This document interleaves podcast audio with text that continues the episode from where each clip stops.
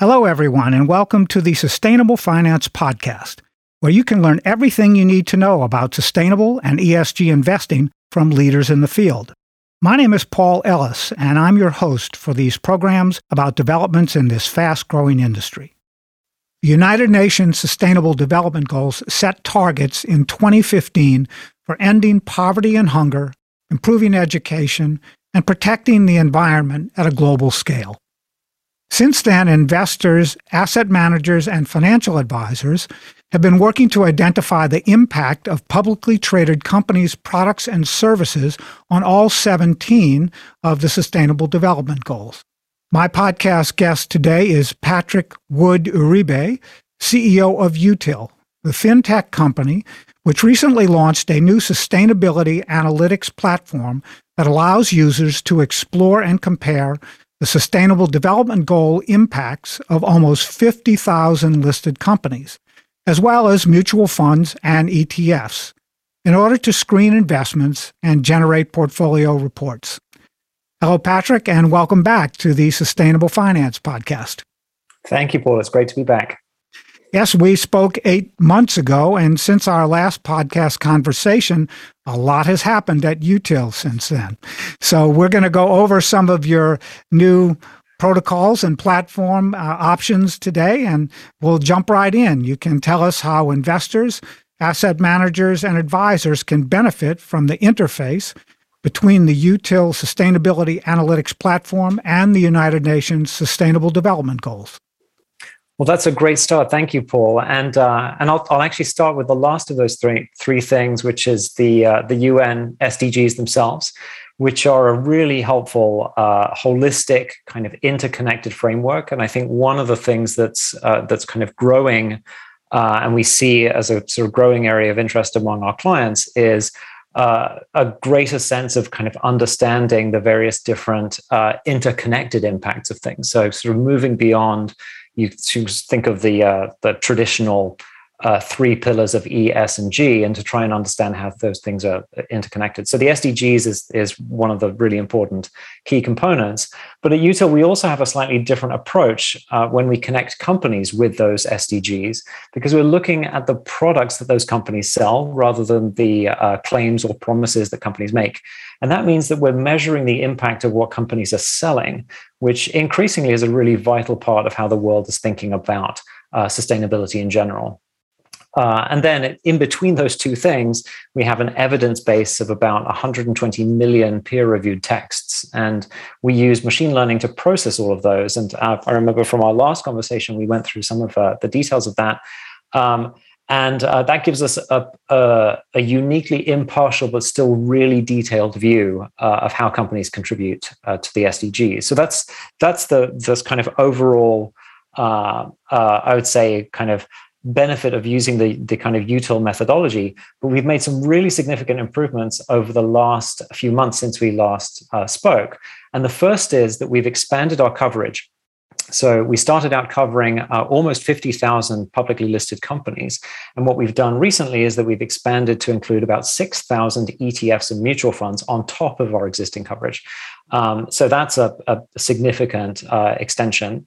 And then the next thing is more recently, we've released a web portal for our clients, which allows them to explore the impact of any listed company for themselves. And they can see what products or services that impact is coming from. And uh, that now also applies to obviously to ETFs and mutual funds that we've added.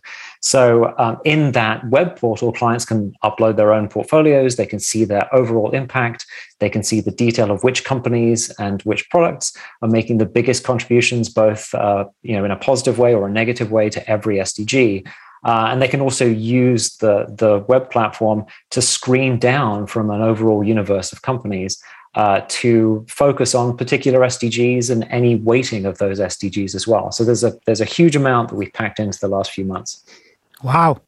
So there's a lot going on, right? And uh, I understand that you're also working to incorporate more small and mid-sized companies into this analytical process. Uh, last time we spoke, uh, you you we talked about the fact that many of those companies are, have difficulty generating the data that investors are looking for.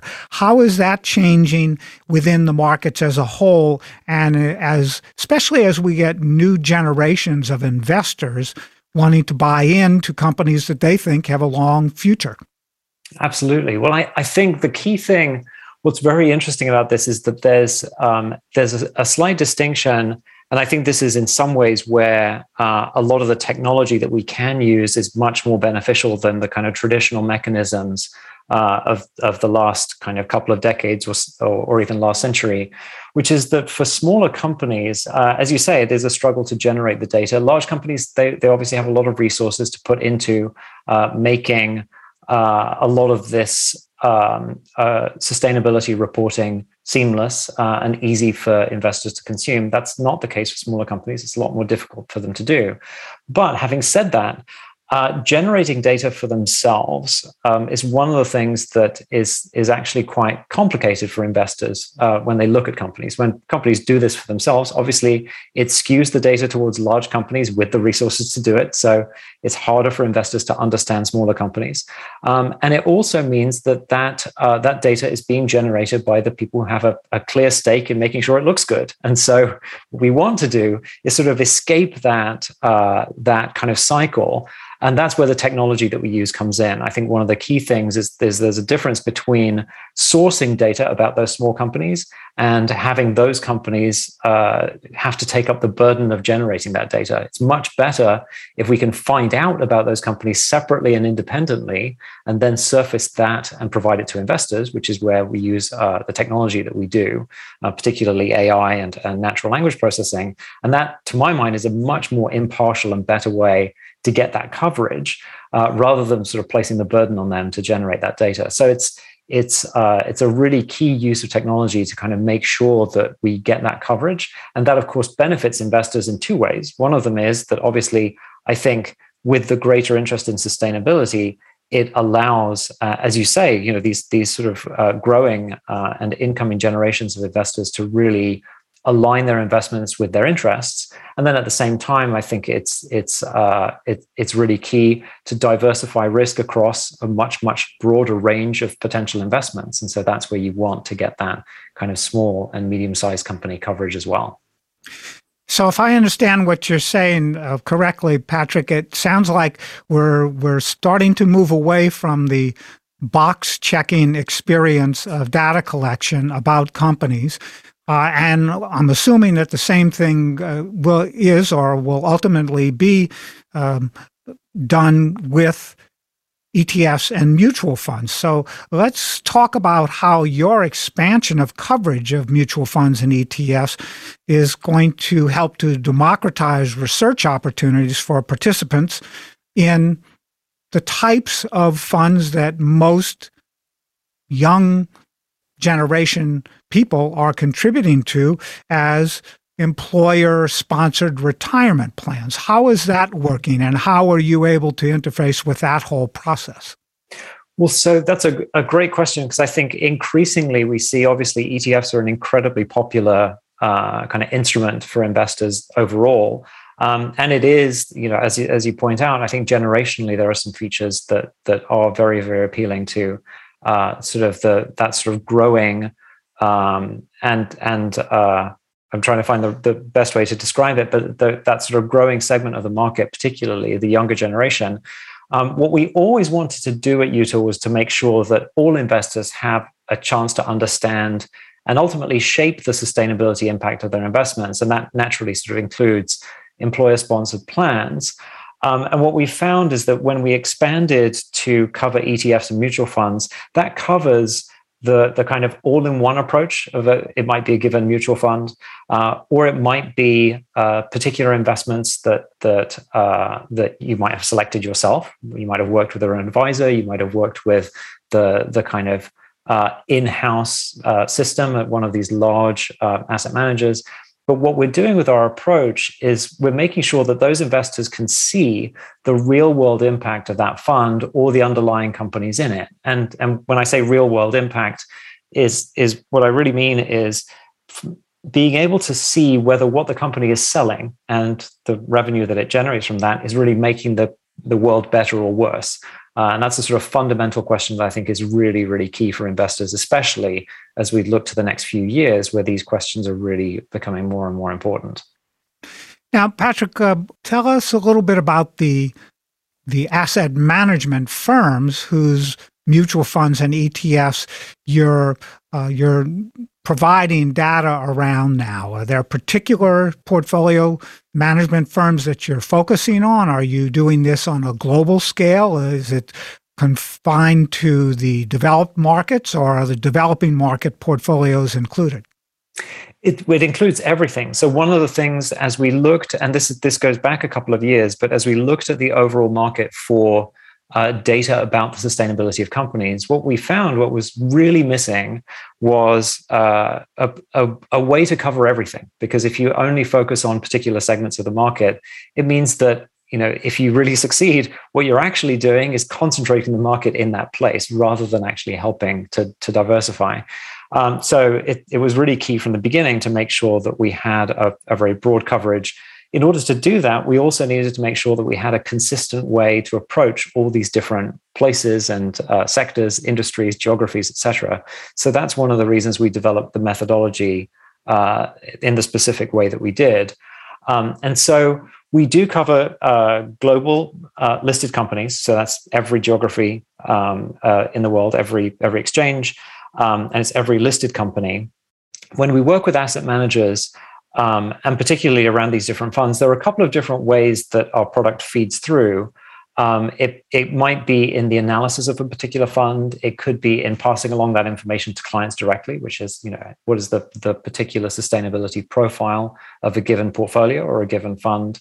Uh, so there are a few different ways that that feeds through, but it's it, the coverage is global um, with that specific goal in mind of making sure that we sort of satisfy the the various different investor preferences and also uh, enable them to diversify risk as much as possible.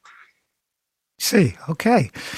So we've spoken in the past also about the fact that Util's focus on measuring is the what instead of the how in sustainable investing by singling out the most important things a company produces, its products and services. Tell us how that benefits investors in portfolio construction. Sure. Um, so, as I think about, about this, there are two key things. Um, the first is a trend that we're seeing uh, towards understanding the role of a company's products in the company's impact on the world in general. So, um, what we were seeing over the past few years in sort of the traditional ESG world was that investors would keep seeing companies that are well run uh, or they mitigate their risks very well, but they're actually selling products that do enormous damage in the world. And there, there are a, a number of, of, of, examples that you can think of. Um, and what we're already seeing now is a shift towards understanding products. So that answering that question of whether the company is selling stuff that makes the world better or worse that's already appearing in things like the eu taxonomy which is including products. So that that trend is already happening. The second thing is um, is i would say something more than a trend but more like a kind of logical next step or an evolution which is that it's it's sort of obvious if you think of it from a financial perspective you can't get a complete financial picture of a company without understanding its products and services. You just sort of wouldn't invest in something if you don't have any idea what they sell. And that kind of logic is now applying to the sustainability of those products and services. So it's a very natural next step um, when you think about sustainability to, to answer that question of you know not only is this a good company of its type or does this company have sound environmental policies et cetera as we've seen in traditional esg but the next question is well what do they sell? And do those products make the world better or worse? Or do they do both? Like many products are actually both good and bad in differing measures. And so we we try to understand that as best as we can. Right. So, for example, a beverage company could be producing a beverage that is healthy and good for people, but they're putting it in plastic bottles to sell it. And so they're doing the opposite side of sustainability from their packaging perspective. Right. Okay. Precisely. So, so this is a, a, way of sort of taking that process apart and understanding better what's involved at the core uh, when it comes to sustainability solutions. Mm-hmm. Uh, And I'm assuming that uh, that your work is very valuable to the companies that uh, at, in that process. Yeah, we, we absolutely hope so. Good, good. Now we've talked in also in the past about the access that your platform has and provides to academic studies, many, many of them, uh, and the data research within the util platform um, that continues to expand around that type of research.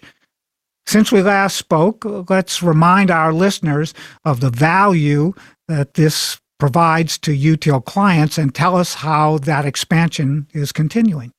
Sure. So, um, so yes, I'll, I'll start with uh, with with the value of the the academic and scientific texts that we use, particularly. Um, and the key thing is is that it's really important, and I, I mentioned this in passing a little bit earlier. Um, it's really important to have independent evidence. So evidence that doesn't come from the company themselves telling us what what they they think we should we should think in other words um, but it's especially important when it's on complex topics uh, where it's sort of difficult evidence to navigate it's really really important to have that evidence be completely independent so we avoid the kind of self-reporting company pledges and so on at the same time, we can't just get our evidence from anywhere. we have to make sure that it's really high quality. Uh, we uh, have to make sure that it's been vetted, that it's that it's uh, actually that the people uh, whose texts we are reading actually know what they're talking about and those sorts of things. So we use peer reviewed academic and scientific texts. Uh, and that means that all of the evidence is uh, originally written by experts in their field. It then gets reviewed by other experts in the same field before we even process it. And then, of course, the, the other kind of, I'd say, principal value is that we're looking at over 120 million of these texts. So when we're looking at it, we get the most complete perspective that, that you can possibly put together. So that's that's the sort of basic principle behind the text that we use. What we're working on at the moment and how we're expanding our, our kind of coverage of this um, for our clients is especially exciting, which is a really, really key kind of key and very cool development, um, which is obviously it, it's important to have uh, independent, uh, impartial evidence. But we're about to take it one step further with our client uh, portal, which I, I, spoke about earlier. What we're planning to do in the next few weeks is actually show our clients the connections that the evidence points to. So, a good example, you, you pointed out beverages and plastic bottles. Uh, a good example might be smartphones, which we all know and use. Uh, overall, our data shows uh, that smartphones uh, contribute positively to SDG 3, which is good health and well being. And you can imagine where that comes from things like uh, health monitoring, access to health information, uh, telehealth, those sorts of things. But in a couple of weeks, our clients will see that some positives come from things like early warning systems for disease outbreaks, which is covered in our academic texts, or increasing access to mental health support. But there are still some negatives like something that doesn't necessarily immediately spring to mind, but is totally obvious, which is the impact of cell phones on road accidents.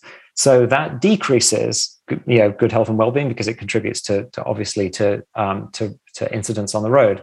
So being able to see those connections from an entirely independent evidence base will be a, a, a first, as far as I'm aware, and we're really really excited about providing that to our clients.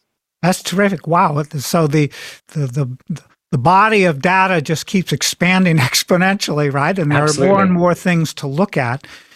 Tell our listeners about the collective company engagement protocols that Util Data is supporting in partnership with leading asset managers. Uh, one of the things, Patrick, that I'm seeing across the industry uh, is more collaborative efforts across all of the expertises that are out there. So tell us what you're doing in that area.